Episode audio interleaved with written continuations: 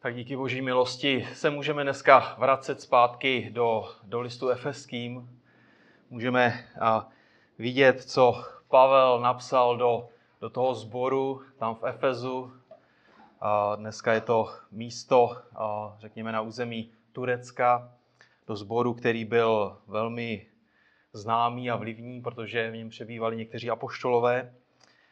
A před námi je dneska text z páté kapitoly, jak už jste mohli možná číst v našem programu, z páté kapitoly osmnáctý verš. A název toho dnešního kázání je Nechte se naplňovat duchem.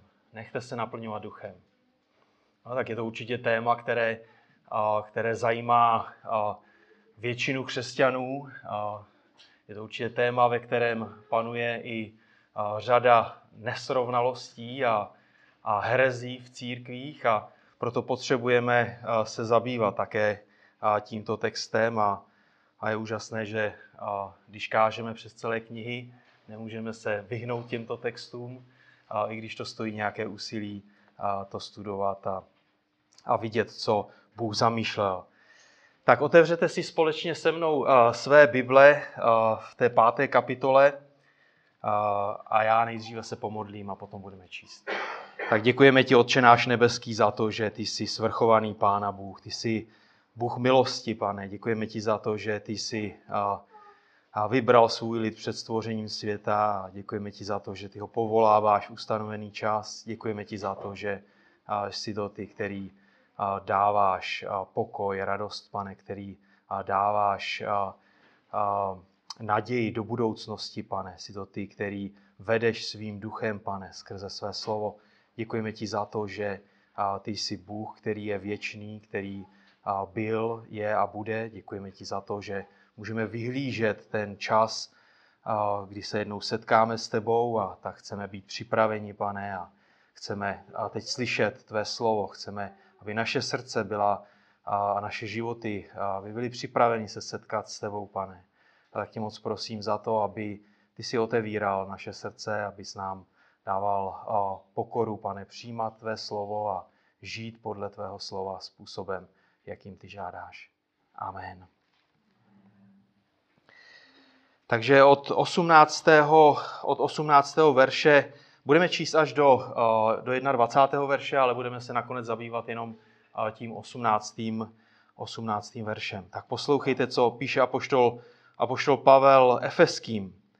A neopíjejte se vínem, v němž je prostopášnost, ale naplňujte se duchem, mluvíce k sobě v chvalospěvech, v oslavných zpěvech a v duchovních písních. Svým srdcem zpívajíce Pánu a velebíce ho a vždycky za všechno děkujíce ve jménu našeho Pána Ježíše Krista, Bohu a Otci.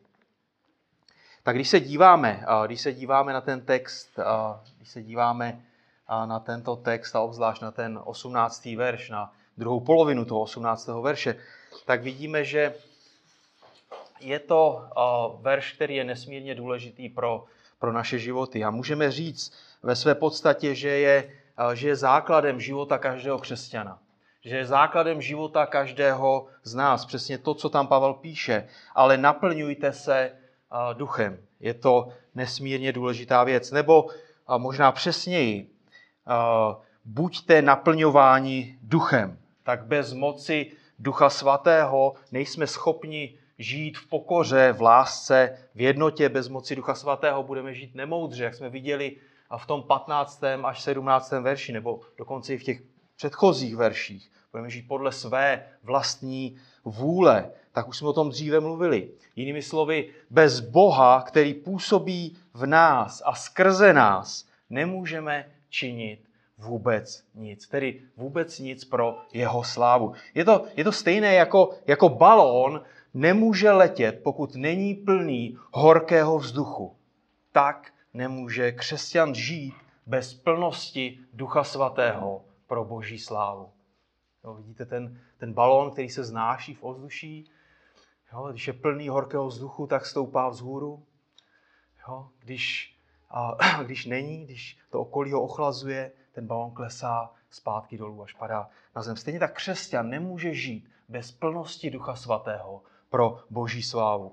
Tak Pavel v tom našem textu staví kontrast na jedné straně opilostí, která vede k čemu? Ke skutkům těla. Dobře to víme z našeho předchozího života. To vede ke skutkům těla, k páchání, prostopášnosti, nemorálnosti. A staví tady ten kontrast k tomu naplňování duchem.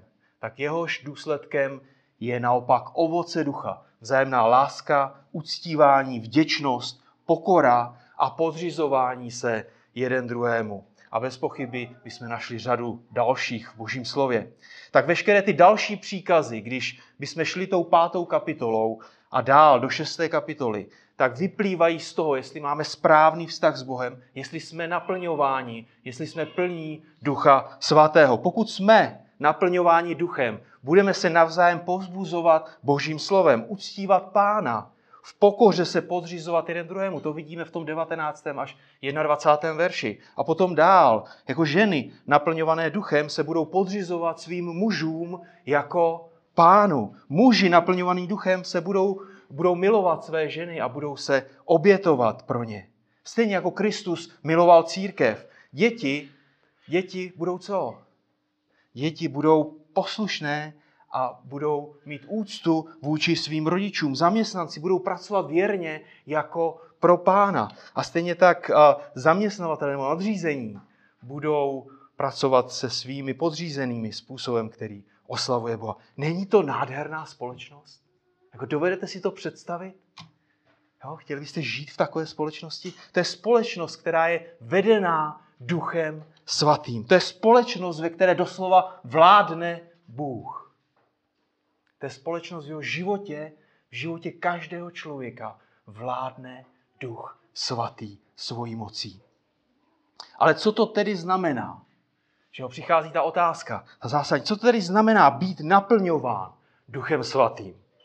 A jakým způsobem jsme naplňováni Duchem Svatým? To jsou, jsou důležité, důležité otázky a právě na ně nám odpovídá ten text, který jsme dneska četli v tom osmnáctém verši.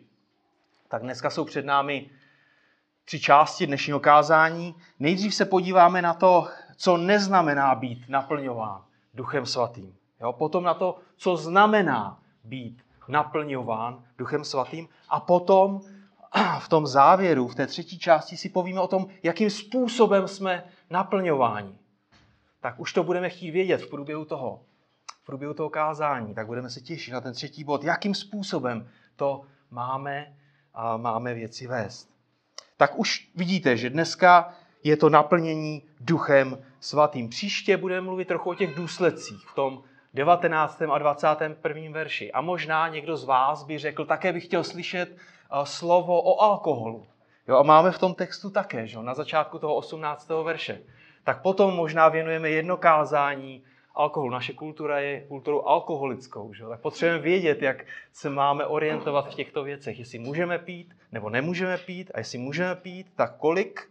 Jo? Jestli můžeme pít víno, nebo jenom burčák, nebo jestli pivo, nebo co všecko. A jestli nemůžeme pít, tak i proč teda.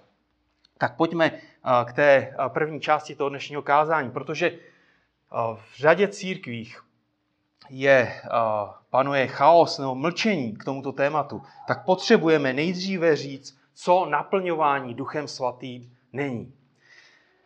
Tak za prvé, být naplňován Duchem není to samé, jako mít Ducha Svatého. Proč? Protože od okamžiku spásy má každý věřící Ducha Svatého. Boží slovo to říká. Ježíš to řekl, poslouchejte, v Janově evangeliu v sedmé kapitole třicátý osmý až třicátý devátý verš. Kdo věří ve mne, jak praví písmo, řeky živé vody poplynou z jeho nitra. To řekl o duchu, kterého měli přijmout ti, kteří v něho uvěřili. Vidíte, tady Ježíš se dívá dopředu, dívá se k letnicím. Jo? To, mě, to, to řekl o duchu, kterého měli přijmout ti, kteří v něho uvěřili. Ve čtrnácté kapitole od šestnáctého do sedmnáctého verše potom Ježíš říká toto. A já požádám Otce a on vám dá jiného zastánce, aby byl s vámi na věčnost. Ducha pravdy, jež svět nemůže přijmout, protože ho nevidí ani nezná. Vy jej znáte, neboť u vás zůstává a ve vás bude. Tak znovu Ježíš se dívá na ten čas, kdy bude Duch Svatý seslán o, o letnicích. Víte, co říká Pavel v listu Římanům v osmé kapitole? Jeden z nejdůležitějších veršů, který se týká tady, tady tohoto tématu, jestli máme ducha, nemáme ducha. On říká, kdo nemá ducha Kristova, ten není jeho. Jo, Římanům osm devět, kdo nemá ducha Kristova, ten není jeho. Víte, co řekl Pavel nezralým korínským věřícím, kteří se potýkali s rozdělením, jo, já, ten se hlásil k tomu, ten k tomu, měli mezi sebou konflikty, byly tam nemorálnosti a další věci a další hříchy. Víte, co jim apoštol Pavel říká v prvním listě? Co jim píše v šesté kapitole v devatenáctém verši? Nebo nevíte, že vaše tělo je svatyní svatého ducha? Kdyby tady skončil, tak bychom byli na pochybách, že jo? Ale on pokračuje dál. Který je ve vás a kterého máte od Boha? Jo? Pavel neobvinoval korinské, že, že jsou nezralí a hříšní, protože ještě neměli Ducha Svatého. Nevedl je k tomu, aby se snažili Ducha nějak získat. Ale připomněl jim, že každý z nich už Ducha Svatého měl. Korinští nehřešili kvůli nepřítomnosti Ducha Svatého v jejich životě, ale navzdory jeho přítomnosti. A když křesťan hřeší, stále je ještě obdařen Duchem Svatým a, a to je věc, která, která jeho hřích ještě zhoršuje. Proč? Protože tak zarmucuje Ducha Svatého. My jsme o tom mluvili ve čtvrté kapitole, ve třicátém verši v listu Efeským. Jo, tam Pavel říká, a nezarmucujte Ducha Svatého Božího, jím jste byli zapečetěni ke dni vykoupení. Říká, nezarmucujte Ducha Svatého. Za druhé, naplnění duchem není stejné jako křest duchem. Znovu apoštol, apoštol Pavel píše do, do Korintu, neboť v jednom duchu jsme my všichni byli pokřtěni v jedno tělo. Říká, my všichni jsme byli pokřtěni v jedno tělo. Křest duchem není nějakým zážitkem, který je vyhrazený pro a, nějaké speciálně požehnané a, věřící. Nikde v písmu nemáme příkaz usilovat o křest duchem. Ale je to, je to zázrak. Je to, je to duchovní realita. Je to skutečnost v životě každého znovuzrozeného křesťana. Člověk byl doslova vekřtěn, vnořen skrze Ducha Svatého do Kristova těla, do té obecné církve. A tak má jednotu s církví, s tou obecnou církví má jednotu. Dále křest duchem, teda stejně jako křest duchem je jako jednorázová záležitost v našem životě, tak je to stejné i i se zapečetěním Duchem Svatým. Jo, Bůh dává věřícímu Ducha Svatého jako, jako závdavek, jako zálohu, jako, jako garanci budoucího dědictví ve slávě pro věčnost. Jo, v, něm, v něm i vy, když jste uslyšeli slovo pravdy, evangelium své záchrany, a když jste uvěřili, v něm jste byli zapečetěni Duchem Svatým. Ha, tak to jsou důležité věci. Tak je docela zřejmé, že v okamžiku spasení věřící člověk dostává ducha, je vekřtěn do Kristova těla a zároveň zapečetěn Duchem Svatým pro věčnou slávu. To všecko se odehraje v jednom okamžiku, kdy člověk je, kdy člověk je znovu zrozen. Jediný příkaz, který máme, je být naplňován, ne získat ducha, ne být pokřtěn, ne být zapečetěn. To už se v životě každého z nás, pokud jsme činili pokání a uvěřili jsme v Krista, stalo realitou. Z toho praktického pohledu naplnění Duchem Svatým není nějakým dramatickým zážitkem, jak můžete vidět, možná v praktikách některých církví. Není druhým požehnáním po spasení, jak můžete vidět v těch charismatických kruzích. Není to ani nějaký dočasný, dočasný zásah, který vede k nějaké extázi, nějakému svatému smíchu, padání na zem, prorockým vizím, nebo dokonce řvaní a štěkání. I takové věci můžete vidět v některých církvích. tak pod vlivem Ducha Svatého nestrácíme sebeovládání. Protože co je ovocem Ducha Svatého? Co je ovocem Ducha Svatého? Tak Pavel říká Galatským, že sebeovládání. Tak naplnění duchem není naopak jako pokus dělat něco pro Pána z vlastních sil, z vlastní moci. Jo? To je, to je, to je jakoby zase ten druhý extrém. Není to skutek těla, který, který Bůh, který po Bohu chceme, aby jenom schválil nějak. Není to něco, pro co my se rozhodneme a po Bohu žádáme jenom nějaké razítko, nějaké potvrzení. Jo? A pak už jdeme z vlastní síly a všecko činíme, jak chceme. Naplnění duchem není ani procesem postupného přijímání ducha. I s něčím takovým se můžete setkat. Tak každý křesťan má nejen Ducha Svatého, ale má ho také ve své plnosti.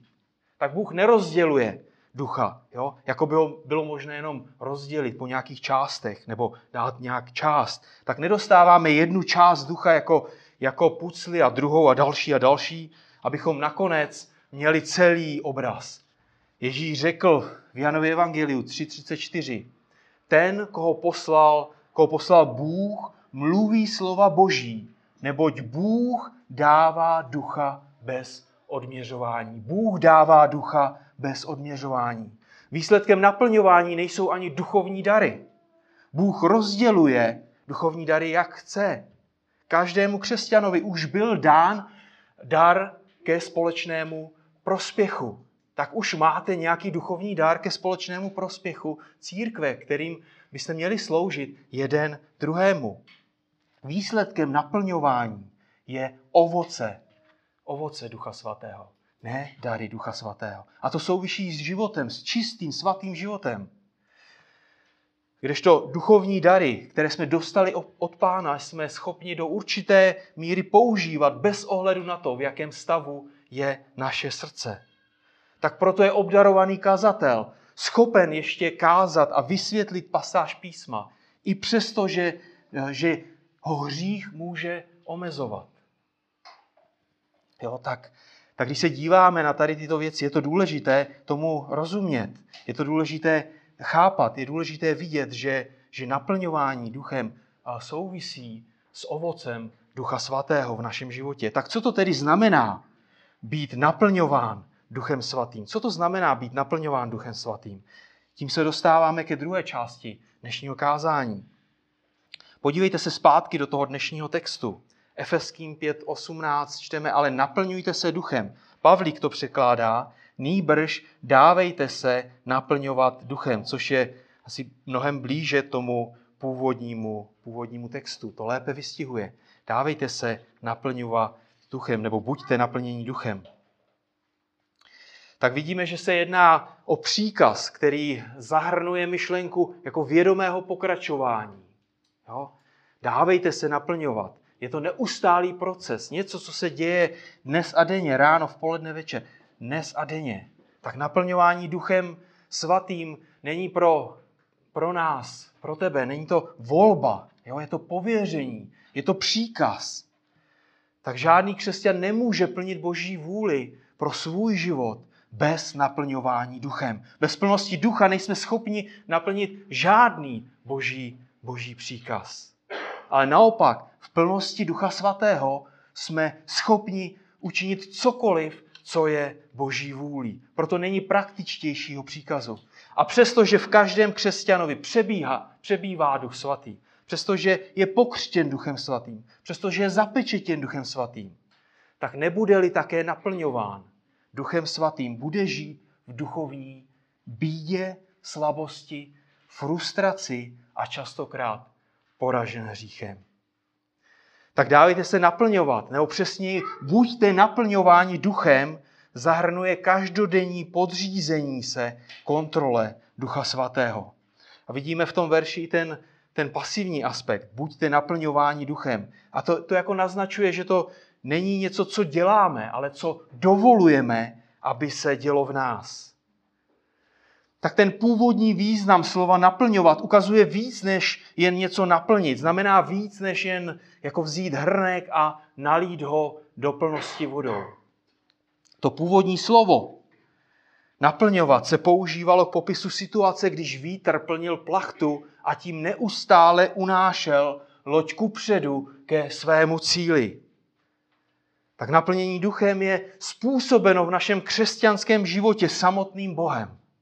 Se stejnou mocí, jakou byli pisatelé písma, unášení duchem svatým, když přinášeli Boží slovo. Být naplnění duchem znamená nežít z vlastních sil, podle vlastních představ a nápadů, ale být doslova unášen duchem svatým k naplnění jeho vůle. Stejně jako loď je unášená větrem ke svému cíli. Naplňovat nese, nese také myšlenku prostupnosti, penetrace, nasycení. A to bylo používáno pro sůl, která prostupuje masem k jeho ochucení a konzervaci. Určitě to znáte, uříznete kus vepřového, posolíte, položíte, uříznete další kus, posolíte, položíte. Jo, a když to necháte, ta sůl prostupuje tím masem, dokavať to maso není úplně prosolené. Jo, a Bůh chce, aby Duch Svatý pronikal do našeho života, tak aby, a, aby vše, o čem přemýšlíme, co říkáme i co děláme, odráželo jeho přítomnost. A možná už si říkáte, ale jak to udělat, že? Jak to udělat, aby Bůh pracoval takovým způsobem v našem životě? Ale vydržte, dostaneme se k tomu v té třetí části. To je stejné jako s tou solí, stejně jako když vezmete slanečka, že? Do, do, do pusy. Ten je úplně prosycený, prosolený, jako úplně, a, úplně prosátý tou solí. Tak naplňovat nese také myšlenku úplné kontroly a nadvlády. Jako člověk, který je naplněn hněvem, nebo člověk, který je naplněn strachem, které úplně ovládnou jeho život, nebo dokonce satanem v případě Ananiáše a Safiry. Znáte ten příběh, kdy oni prodali, uh, prodali uh, ten dům, tu nemovitost a přinesli, přinesli peníze církvi a řekli, že to je všecko, že ho chtěli vypadat lépe, něco si nechali. A Petr říká, Petr říká, Ananiáši, proč satan naplnil tvé srdce, že jsi lhal Duchu Svatému? Máme stejné slovo, naplnil. Doslova ovládl. Proč satan ovládl tvé srdce? A tak naplnit v tomto smyslu znamená zcela ovládnout. A pro nás je to asi ten nejdůležitější význam toho, toho slova v našem textu. To je, to je v přímém, tak máme, my máme být pod nadvládou Ducha Svatého. Jo? A když se díváme do toho osmnáctého verše, tak vidíme, že, ta, že to je v přímém kontrastu uh, s tím opilstvím. Jo? Jako, je to, je to úplně, úplný protiklad, jako, protože jestli jsme pod nadvládou alkoholu, je to alkohol, který, který řídí naše skutky, takže jsme zaměřeni na skutky těla, jestli je to Duch Svatý, poneseme ovoce Ducha Svatého. Tak někdo řekl, že křesťan, že uh, křesťana naplněného Duchem Svatým lze přirovnat k rukavici. A máte rukavici tady někdo? Možná nemáte. Tak rukavice je bezmocná a zbytečná, dokud není naplněna rukou a dokud není ovládána tou rukou. Jo? Tak rukavice je navržena pro práci, je to tak? Pracovní rukavice, rukavice možná hygienické dneska různé rukavice. Rukavice je navržena pro práci, ale, ale sama o sobě nemůže dělat žádnou práci. Žádnou práci nemůže dělat. Funguje pouze, když je, když je ovládána rukou. Jedinou prací rukavice je práce ruky. Nežádá ruku, aby jí dala úkol. A pak by se ho pokusila uh, dokončit nějak sama. Ani se nechlubí tím, co udělala, protože ví, že ruka si zaslouží veškerou zásluhu. Křesťan nemůže dosáhnout nic, pokud není ovládán Duchem Svatým. Stejně jako rukavice nemůže nic, aniž by byla ovládána rukou. Tak cokoliv by člověk dělal z vlastních sil, je dřevo a sláma, která jednou schoří. Nemá to žádný užitek pro Kristovo tělo. Tak naplnění duchem nás odděluje od našich tužeb, standardů, cílů, obav, strachu a samotného systému tohoto světa. Dává nám boží pohled na svět, který nepřichází žádným jiným způsobem. Když církev v Jeruzalémě chtěla, aby apoštole byli uvolněni, nebo aby mohli pokračovat v modlitbách a službě slova, od toho rozdělování jídla, jestli vzpomínáte, tam nastal konflikt a bylo to třeba řešit. Tak co udělali? Oni vybrali pro službu, čteme, že vybrali Štěpána a další, kteří byli plni víry a Ducha svatého. Skutky šest, čtyři, pět. Když se díváme do Skutků do čtvrté kapitoly, vidíme, že ačkoliv byl Petr poprvé o letnicích naplněn Duchem se všemi ostatními učedníky, tak znovu později ve čtvrté kapitole čteme následující. Tu jim Petr naplněn Duchem svatým řekl. Jo? Když se díváme na Štěpána, protože Štěpán chodil v plnosti Ducha, mohl upřeně pohlédnout k nebi, spatřit Boží slávu a Ježíše, jak stojí po pravici Boží. A mohl se modlit a prosit za své pronásledovatele, i když byl kamenován. Když církev v Jeruzalémě potřebovala muže, který by pomáhal ve službě pohanům v Antiochii, poslali Barnabáše. Protože proč? Protože byl dobrý člověk? Ano, čteme to tam. Byl dobrý člověk. A plný Ducha svatého, skutky jedenáct. A na dalších místech, jako nacházíme, jak, jak lidé naplnění Duchem sloužili k Boží slávě. A když se díváme dneska do, do církví, můžeme vidět obrovskou touhu po obnovení, po horlivosti, po, po lásce a moci té rané církve. A není to, jako, není to úžasné? Je, určitě. Ale žádné společenství nemůže mít duchovní moc té prvotní církve jednoduše tím, že bude kopírovat metody její fungování. Prostě to není možné. Duchovní sílu, duchovní sílu těchto prvocírkevních věřících můžeme zažít pouze tehdy, když jsme podáni moci Ducha svatého stejným způsobem, jakým byli oni. A co bude výsledkem? Co bude výsledkem? Nebudou to zázraky a znamení na nebi a na zemi, ale fungující manželství. Ženy podřízené svým mužům, muži milující a obětující se pro své manželky, vychované a úctivé děti, věrní zaměstnanci a zaměstnavatele, lidé odvážně svědčící o Kristu, o jeho smrti a zmrtvých vstání. Jednotná církev, Jednotná církev. Jednotná církev. Jednotná církev. Mám to jednou napsané tady, ale asi Duch svatý mě vede k tomu. Jednotná církev, která je jako zářící lampa uprostřed potemnělého města. Tak nebyly to metody prvotní církve, ale, ale životy věřících, naplněné Duchem svatým, které je zmocnili k tomu, aby v prvním století obrátili svět vzhůru nohama. Jo, nebyly to metody, ale byly ty životy, které byly naplněné Duchem svatým. Tím, že žili z moci Ducha svatého své obyčejné životy. Obyčejné životy, které uh, žiješ ty nebo já. A možná si teď říkáš, to je hezké. Jako to je všecko hezké, ale jak mám být naplněn Duchem svatým? Jak to... Jak, jak, Co mohu udělat pro to? Jo? Jak mohu dosáhnout toho, že Bůh se bude skrze mě oslavovat takovým způsobem? A tím se dostáváme k té poslední, třetí části. Pavel říká, ale naplňujte se Duchem. Tak nejdříve potřebujeme, potřebujeme chápat, potřebujeme rozumět, že když Bůh dává příkaz, vždycky dává i prostředky k jeho naplnění. Dává to smysl? Jo, když nám Bůh něco přikazuje, takže dává prostě prostředky k tomu, aby jsme, aby jsme toho byli schopni. Určitě.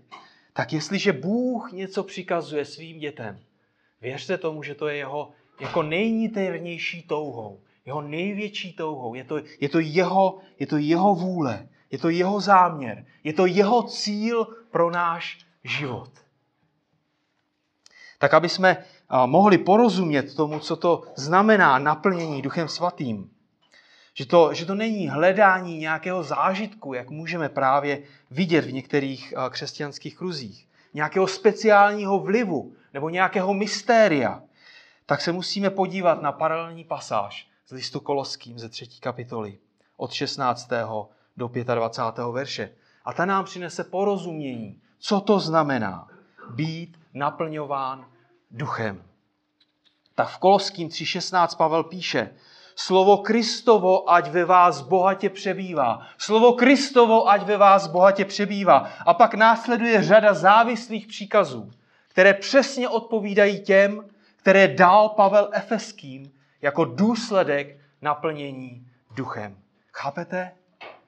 Rozumíte? Naplňování duchem a naplňování Božím slovem nese stejné důsledky v našem životě. Proto příkaz k naplňování duchem je vlastně výzvou k naplňování se Božím slovem. Podívejme se znovu na ten list Efeským, na některé verše z té páté a šesté kapitoly. Pavel píše: naplňujte se duchem, mluvíce v sobě v chvalospěvech, jo, ve svých srdcích zpívajíce Pánu a velebíce ho a vždycky za všechno děkujíce ve jménu našeho Pána Ježíše Krista. Podřizujte se jeden druhému. Ženy, podřizujte se svým mužům. Muži, milujte své ženy. dvacátý pátý verš, šestá kapitola, první verš. Děti, poslouchejte své rodiče v Pánu, protože to je spravedlivé. šest čtyři. A vy, otcové, nedrážděte své děti k hněvu, ale vychovávejte je v, pázni, v Pánově kázni a napomenutí.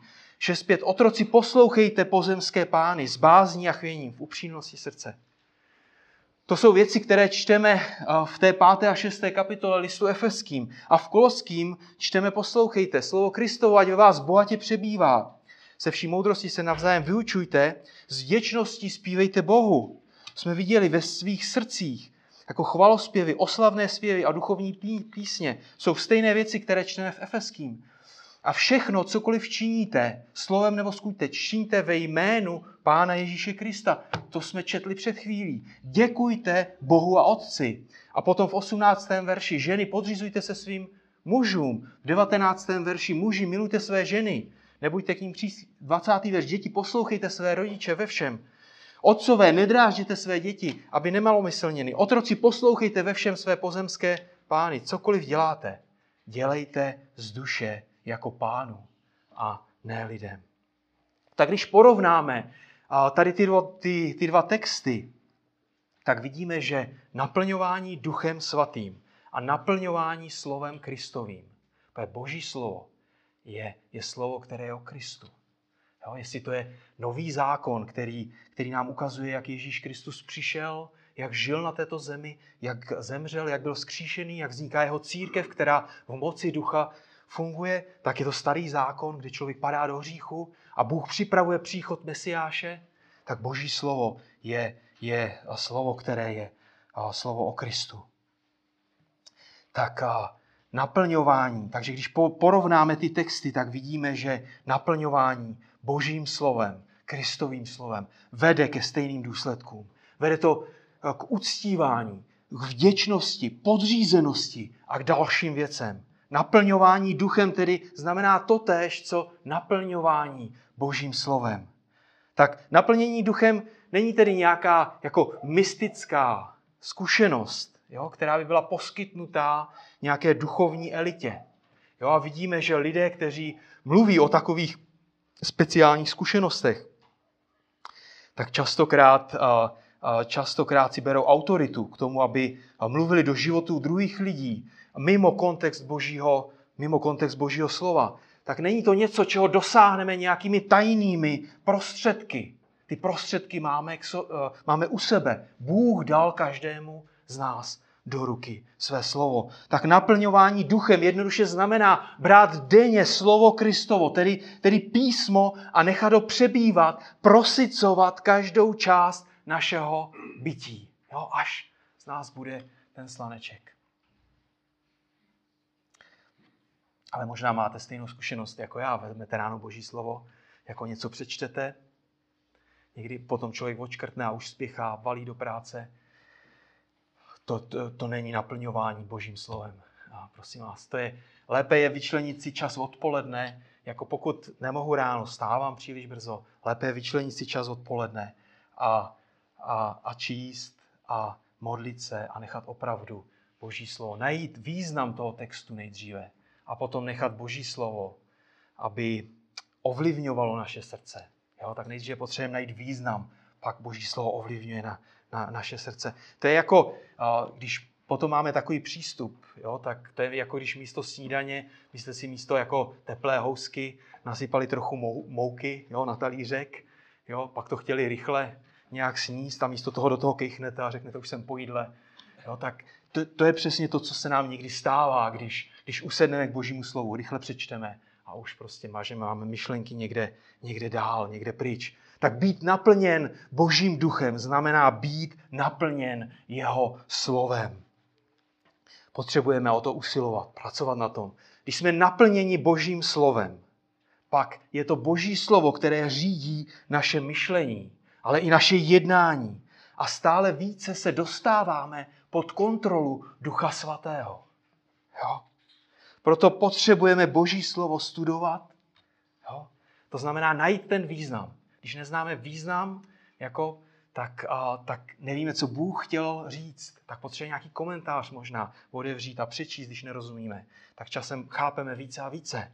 A když rozumíme, co Bůh chtěl říct, jo, potom to je to slovo, které padá do našeho života. Potom potřebujeme nad ním rozjímat, jako žvíkat to slovo, jako ta kráva, která stojí na té pastvě, jo, utrhne tu pampelišku, vybere si, že jo, protože pampeliška je žlutá, tam to je zelený, to láká víc, že jo, a žvíká to, a žvíká to, a žvíká to. Ale rozumím tomu, že to není jednoduché v tom každodenním běhu toho, toho života a žít takovým způsobem. Ale potřebujeme se v tom povzbuzovat, žít takovým způsobem.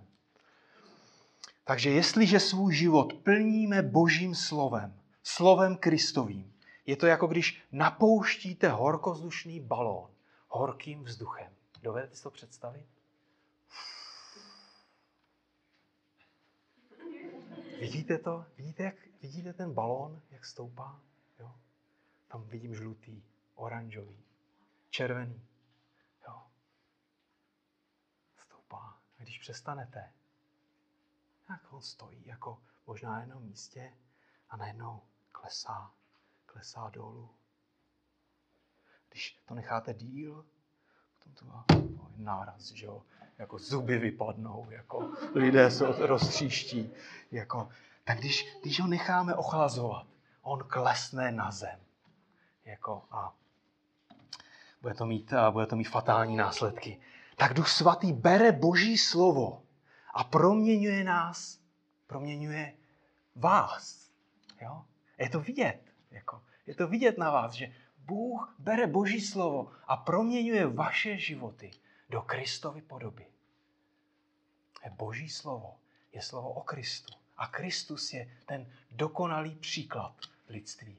Tak Duch Svatý bere Boží slovo jako ve tvém životě a proměňuje tvůj život do podoby, podoby Krista.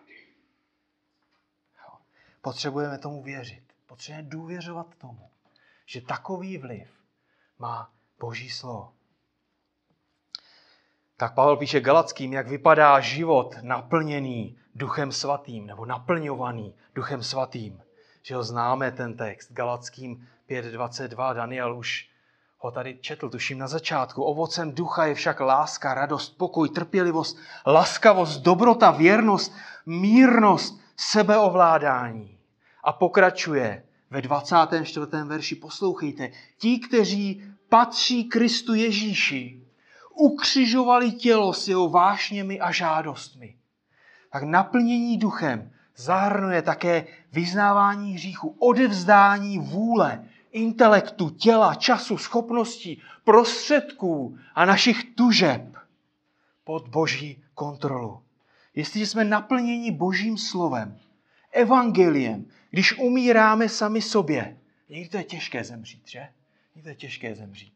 Jo? Máte třeba jeden steak, musíte ho rozdělit. Jo? Ne, někdy to je těžké se obětovat opravdu pro, pro druhé. Je to těžké zemřít, ale, ale Pavel tady říká, ti, kteří patří Kristu, ukřižovali tělo s jeho vášněmi a žádostmi. Tak je to obětování sebe sama, vyznávání hříchů. Tak jestliže jsme naplněni Božím slovem, jestli jsme naplněni evangeliem, když umíráme sami sobě, Pán nás naplňuje svým duchem. A celý náš život musí být zaměřen na Krista. A Boží slovo je slovo, které je slovem o, o Kristu. Tak stejně jako Petr byl zaměřen na Krista. Vidíme v písmu jednu událost, kde jeho zaměření na Krista mělo, mělo úplně zásadní vliv. Jo? Podobně jako ten balón, jako může stoupat a klesat. Tak, tak apoštol Petr byl zaměřen na Krista, když, vzpomínáte si, když vystupoval z lodi, když byla bouře, jo? Když ti učedníci veslovali proti tomu větru. Jo? A, a Pán Ježíš mu říká, tak Petře, Petře, pojď. A Petr se dívá na Krista, slyší jeho slovo. A co dělá? Uposlechne jeho slovo. Vystupuje z lodi a jde k němu po vodě. Stejně jako Pán. Tak a dokud je jeho pohled zaměřený na Krista, dokud je jeho mysl zaměřená na jeho slovo, Petře, pojď, tak je schopen nemožného. Není to úžasné? A Petr jde až do okamžiku, kdy se jeho pozornost obrátila k okolnostem. K tomu, co se děje v jeho životě, jako vítr, vlny kolem mě, že ho teď se dívá. Až do toho okamžiku je schopen jít po vodě. Při jiné příležitosti, když se Ježíš zeptal svých učedníků, za koho mě pokládáte vy, Petr reaguje naprosto okamžitě, přesvědčivě. Ty jsi Mesiáš, syn živého Boha. A Ježíš mu na to řekl, blahoslavený Šimone Barjona, protože ti to nezjevilo tělo a krev, ale můj otec, který je v nebesích. Jako protože jeho mysl byla zaměřená na Krista. Proto byl Petr použit k tomu, aby vydal tak, tak mocné svědectví o Ježíšově mesiášství a jeho, jeho božském synoství. Tak po ukřižování Pána Ježíše, co dělali učedníci? Byli ve strachu zavřeni v té horní místnosti a nebyli schopni téměř ničeho. Ale po Ježíšově vzkříšení, po té, co Pán poslal Ducha Svatého, aby přebýval a naplňoval učedníky. Máme znovu Petra. Co dělá? Má Petr je schopen znovu udělat věci, které oslavují Boha. Víte, co udělal Petr hned po letnicích?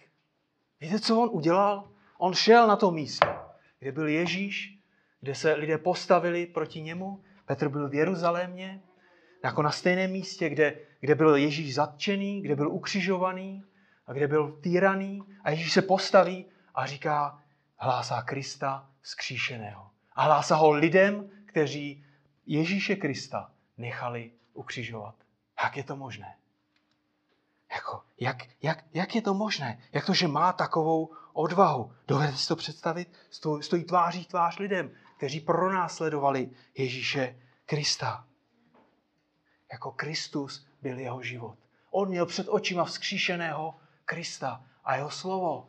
Já to jděte ke všem národům nebo hlásejte evangelium počínajíc Jeruzalémem. Bylo to Boží slovo a Kristus, který byl v jeho přítomnosti. Tak Petrovo kázání bylo, bylo mocné a požehnané. Kolik lidí se obrátilo při tom kázání? Tři tisíce lidí. A to je práce Božího ducha v Petrově životě. A dále napříč skutky vidíme, jak jsou obyčejní křesťané naplnění, naplňování duchem, používání k Boží slávě, k šíření jeho království. Tak naplnit se duchem znamená žít ve vědomí osobní přítomnosti Pána Ježíše Krista. Jako bychom stáli vedle něho a on vedle nás. Nechat jeho, jeho mysl, jeho slovo dominovat nad naším životem. Znamená to naplňovat se Božím slovem, aby jeho myšlenky byly našimi myšlenkami, aby jeho měřítka byly našimi měřítky, aby jeho dílo bylo naše dílo a jeho vůle naší vůlí. Pavel říká Galackým, choďte duchem a žádost těla nedokonáte. Tak každý den se znovu a znovu v tichosti před Pánem obnovujte Božím slovem. To je ten každodenní proces čtení Božího slova, studium Božího slova, poslouchání kázání, ale i stišení, právě rozjímání nad Božím slovem a ten modlitební zápas. Je to jako když jdeme krok za krokem a vidíme v listu Efeským, Pavel používá tu ilustraci a, a toho života křesťana. Jako, je to jako když jdeme krok za krokem, myšlenka za myšlenkou, rozhodnutí za rozhodnutí, jednání za jednání. Buď jdeme duchem v podanosti Kristu a jeho slovu, nebo jdeme podle žádostí těla. Ale duchovní vítězství, duchovní vítězství získáme pouze tehdy, když za nás bojuje Duch Svatý.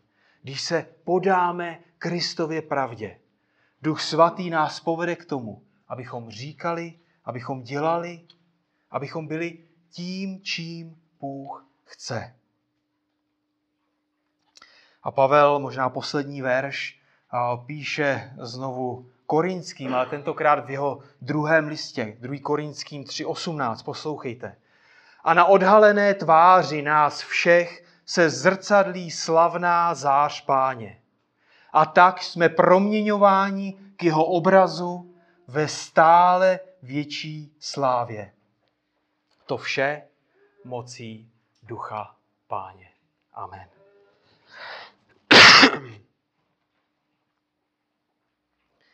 Tak ti děkujeme, Otče náš nebeský, za to, že ty jsi seslal Ducha Svatého, Pane, na tuto zem, Pane, aby přebýval v každém člověku, který uvěří ve jméno tvého syna, Pána Ježíše Krista. Děkujeme ti za to, že z tvé milosti jsme mohli uvěřit a můžeme vědět, že jsme chrámem tvého Ducha, Pane. A tak chceme být naplňováni, chceme být vedeni tvým Duchem, Pane. A dobře víme, že k tomu je potřeba, aby jsme následovali tvé slovo, Pane, aby jsme se sytili tvým slovem a aby jsme ho nejenom četli, ale aby jsme se snažili a, a přemýšlet o jeho významu, Pane, aby jsme a potom přemýšleli, jak, a, jaký vliv to má na náš život, v kontextu našeho života, Pane. A tak tě moc prosím za každého z nás, Pane. Prosím tě za to, aby jsme byli věrní a, ve, ve čtení, ve studiu a, tvého slova, Pane. Aby jsme si byli vědomi, že, že a, jako ty jsi opravdu na blízku, Pane. Že toužíme sloužit tobě jakožto svému spasiteli a Pánu. Děkuji ti za to, že si můžeme uvědomovat, že jsme byli vnořeni doslova do, do tvé církve, Pane. Že díky tomu, že a, ty jsi nám dal svého ducha, tak a, jsi nás a, sjednotil, Pane, a, s tvojí církví, Pane. Děkujeme ti za to, že můžeme mít jistotu pro věčnost, Pane, ve tvé slávě, Pane. Díky tomu, že neseme pečeť tvého Ducha Svatého, Pane. A tak tě moc prosím za Za nás, Pane, prosím tě za to, aby jsme chodili věrně, Pane, aby jsme nezarmucovali tvého ducha, který v nás přebývá, Pane, aby jsme zkoumali tvé slovo, aby jsme žili podle něj, Pane, aby jsme vyznávali a, své hříchy a aby jsme žili podle evangelia našeho Pána Ježíše Krista. Amen.